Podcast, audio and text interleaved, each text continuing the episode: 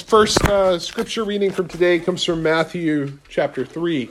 I will be reading verses 1 through 12. In those days, John the Baptist came preaching in the wilderness of Judea Repent, for the kingdom of heaven is at hand. For this is he who was spoken of by the prophet Isaiah when he said, The voice of one crying in the wilderness, Prepare the way of the Lord, make his paths straight. Now John wore a garment of camel's hair and a leather belt around his waist, and his food was locusts and honey. Then Jerusalem and all Judea and all the regions about the Jordan were going out to him. And they were baptized by him in the river Jordan, confessing their sins.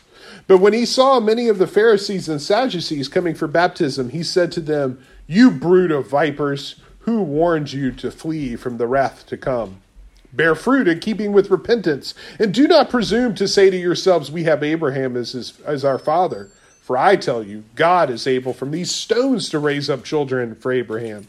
Even now the axe is laid to the roots of the tree. Every tree, therefore, that does not bear good fruit is cut down and thrown into the fire. I baptize you with water for repentance, but he who is coming after me is mightier than I, whose sandals I am not worthy to carry. He will baptize you with the Holy Spirit and with fire. His winnowing fork is in his hand, and he will clear his threshing floor and gather his wheat into the barn, but the chaff he will burn with unquenchable fire. Our uh, next uh, passage uh, comes from 1 Corinthians 13, and I will be reading verses 4 through 13. Love is patient and kind. Love does not envy or boast. It is not arrogant or rude. It does not insist on its own way. It is not irritable or resentful. It does not rejoice at wrongdoing, but rejoices with the truth. Love bears all things, believes all things, hopes all things, endures all things. Love never ends. As for prophecies, they will pass away. As for tongues, they will cease. As for knowledge, it will pass away. For we know in part and we prophesy in part. But when the perfect comes, the partial will pass away. When I was a child, I spoke like a child, I thought like a child, I reasoned like a child. When I became a man, I gave up childish ways. For now we see in a mirror dimly, but then face to face. Now I know in part that I shall know fully, even as I have been fully known. So now faith, hope, and love abide, these three. But the greatest of these is love.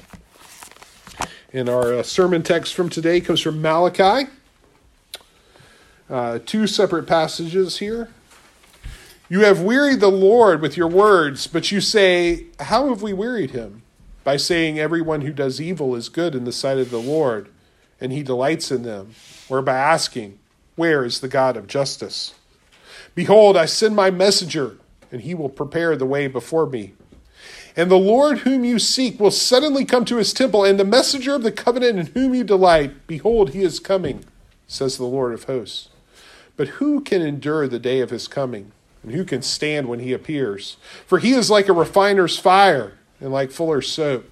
He will sit as a refiner and purifier of silver, and he will purify the sons of Levi and refine them like gold and silver, and they will bring offerings in righteousness to the Lord. Then the offerings of Judah and Jerusalem will be pleasing to the Lord, as in the days of old, and as in the former years.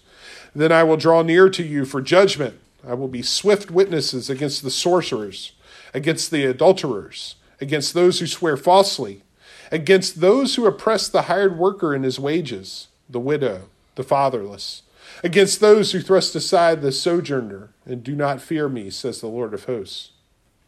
For behold, the day is coming, burning like an oven, when all the arrogant and all the evildoers will be stubble the day that is coming shall set them ablaze, says the Lord of hosts, so that it will leave them neither root nor branch. But for you who fear my name, the Sun of Righteousness shall rise with healing in its wings. You shall go out leaping like calves from the stall, and you shall tread down the wicked, for they will be ashes under the soles of your feet on the day when I act, says the Lord of hosts. Remember the law of my servant Moses, the statutes and rules that I commanded him at Horeb for all Israel Behold, I will send you Elijah the prophet before the great and awesome day of the Lord, and he will turn the hearts of the fathers to the children, and the hearts of the children to the fathers, lest I come and strike the land with a decree of utter destruction. So, for six weeks now, we have been studying the book of Malachi, and today we will conclude our series. However, today's sermon is also the first sermon of Advent. And like Advent ourselves, our passage today serves as both an end and a beginning. Uh, Malachi is the last book of the Protestant Old Testament. Uh, and it ends on this note of hope that Matthew picks up. Advent both introduces Christ and a new kingdom that is born in a manger in Bethlehem, but it also represents the end of an old world. Existing in between, Advent continues to point to something new that has been inaugurated, but has not yet been consummated. The already, the not yet. And traditionally, the, fir- the theme of the first week of Advent is promise and hope. Promise and hope, too, look back to a world of possibilities given in the past and point toward its concrete fulfillment ahead. Again, we have this anticipation of the ending of an era and the dawning of the new. Today's sermon is going to center around this person, John the Baptist. He's a completely enigmatic figure. He's out of place in both the Old Testament and the New. John is both the last of the prophets and the first herald of the new age. And perhaps that is why John is so representative of this season of Advent. Both exist on a boundary, a threshold, neither at home in one place or the other. And our sermon today, like Advent, begins in the dark. Uh, most of you know my, my job necessarily in, uh, involves me spending a lot of time in a dark room. And that's why winter is really hard for me. I, I dread the end of daylight savings time and the shortening of the days. I hate leaving work with the sun already set. I become listless and depressed, and I probably have seasonal affective disorder. It is this world of cold and darkness that we all are familiar with, in which Advent begins. Now, if we look at our sermon text, we read in the last verse of chapter 2 that the Lord has become weary with his people. His people only see cold and darkness, no hope. They live their lives without joy or hope because there is no justice. In a world without justice, only the few wealthy and powerful to defend themselves prosper. Morality and concern for others becomes more of a luxury. People seldom become virtuous on their own in such a place. More often than not, we only see depravity grow. And it is against this background that the people long for a Savior, something to break out of this darkness that they found themselves trapped. The people hope for someone who will ensure that the rules are enforced, that lives and property are respected for the weak as well as the strong. And this is the problem that powers and empire promise to solve, but all too often come up empty. For the Judeans who Malachi is speaking to, the Savior should be God, and yet the people only find silence and inaction. They ask, Where is the God of justice? As the Judeans experience the world, it seems as though God prefers evil to good. A dark, bleak world, indeed. Yet it is here, in the midst of this darkness and despair, as is the season of Advent, that God powerfully enters the story. Malachi 3 1 tells us that the Lord, whom you will seek, will suddenly come to his temple. Uh, you also heard that in our first hymn today. Our first hymn, the last verse, uh, ha- contains these words. And this is a remarkable statement because it means that the presence of God is coming back. And that's a big deal. It's a big deal to these Judeans Malachi is writing to. Because you see, way back after the Hebrews were freed from Pharaoh in Exodus, they built a tabernacle, a kind of mobile tent. And the book of Exodus ends with the glory of the Lord filling this tabernacle. God is dwelling in the midst of his people. What could be greater? Later, King Solomon builds a magnificent temple, and again we read an account of the glory of the Lord filling the temple. We know how the story goes. The temple is destroyed by the Babylonian army. The prophet Ezekiel actually recounts how the Spirit of the Lord left the temple and departed from Israel, leaving from the Mount of Olives. The presence of God was what made these people special. It was what was missing when the temple was rebuilt and during the time of Haggai and Zechariah. And it led the old men who remembered the first temple to cry when they saw it. Now, here we have in Malachi God promising to come back. And the return of the world's true king would assure that justice was established, righting the wrongs the Judeans saw all around them. The people want justice, and Malachi is promising them just that. First would come the messenger who would prepare the way before God. At the time of Malachi, Israel and almost everywhere else in the ancient uh, Near East was under the control of the Persian Empire. The Persian Empire was the largest empire ever in existence up until this time in its history. One of the things that the Persians were really good at was organization. They developed an extensive road system, an effective communication na- network involving uh, horse, uh, horse riding uh, messengers, uh, similar to the Pony Express back in the Old West. Certain royal messengers were given special status. They, were, they had the authority of the king, and their words were to be accepted just as the Persian king's own words. These messengers would be used to announce news.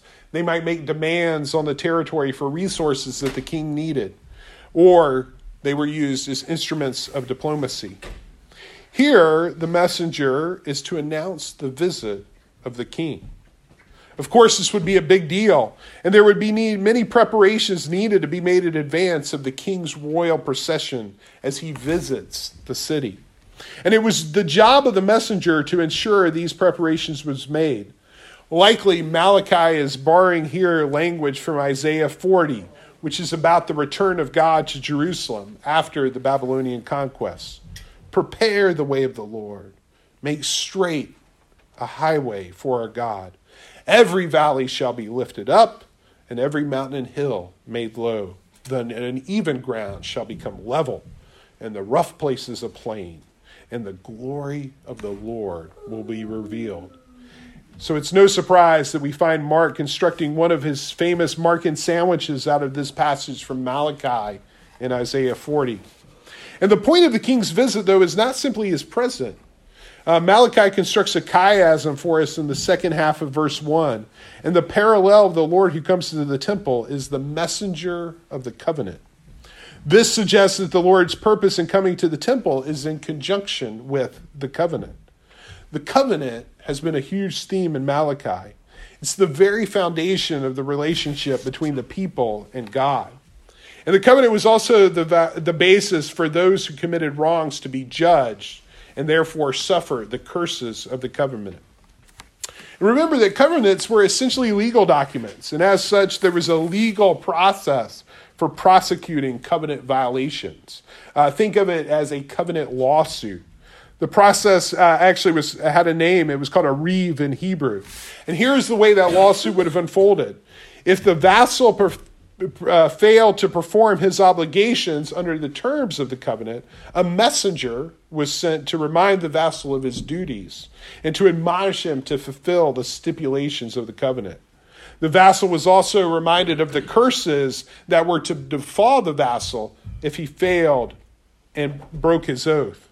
The messenger preparing the way in Malachi is the last in the line of these covenant messengers, with the final word given before the king came to declare war and execute the sanctions of the covenant. Judgment would come, and at last, judgment would be executed. Malachi describes this judgment in terms of the purification of metals. Typically, when metal is mined, it doesn't occur in its, own, in its pure form. The metal's mixed with an ore. And in order to separate the metal, it was heated, and the pure metal turned into liquid and poured out, leaving behind the heavier, worthless dross. So, two points here about judgment. We typically think of judgment in negative terms. However, if you were one of these people that were suffering under the oppression, the people that are crying out to Malachi, then judgment is welcome. It is God's answer to the Judeans' concern that evil seems to be rewarded by God a German suffering under Hitler's oppression or a black South African under apartheid would pray for judgment on their oppressors. It is we in our comfortable societies that are more bothered by judgment. Second, notice that judgment here is not about destruction. The refining metaphor makes it clear that the purpose is to create an improved, a purer place. Notice that the, sin, that the sins of judgment is directed against not just the ones we would think of as religious sins, like sorcery or adultery and liars, but against people who cheat their workers. Again, we see the biblical trio we come across again and again of widows, orphans, and foreigners represent the marginalized and the powerless in society. God's judgment is directed not just against the sin from the Ten Commandments, but against those who sin against the community and fail to uphold the weak. Judgment for them would be very welcome indeed. In chapter 4, Malachi returns to this theme of uh, the coming of the Lord and fleshes out more of the details. Notice that in verse 2, God's judgment is good news, allowing those who fear God to rise like the sun and leap like calves. And all of this is initiated by Elijah, the messenger of chapter 3 1, who comes before this great and awesome day of the Lord. The result is a society that is restored, where community and the family are made whole again. So the question is why Elijah? If you know anything about Elijah, he appeared on the scene at a very dark day in the kingdom of Israel. Elijah directed his message mostly against the oppression of a powerful, particularly evil king named Ahab who abused his position of power.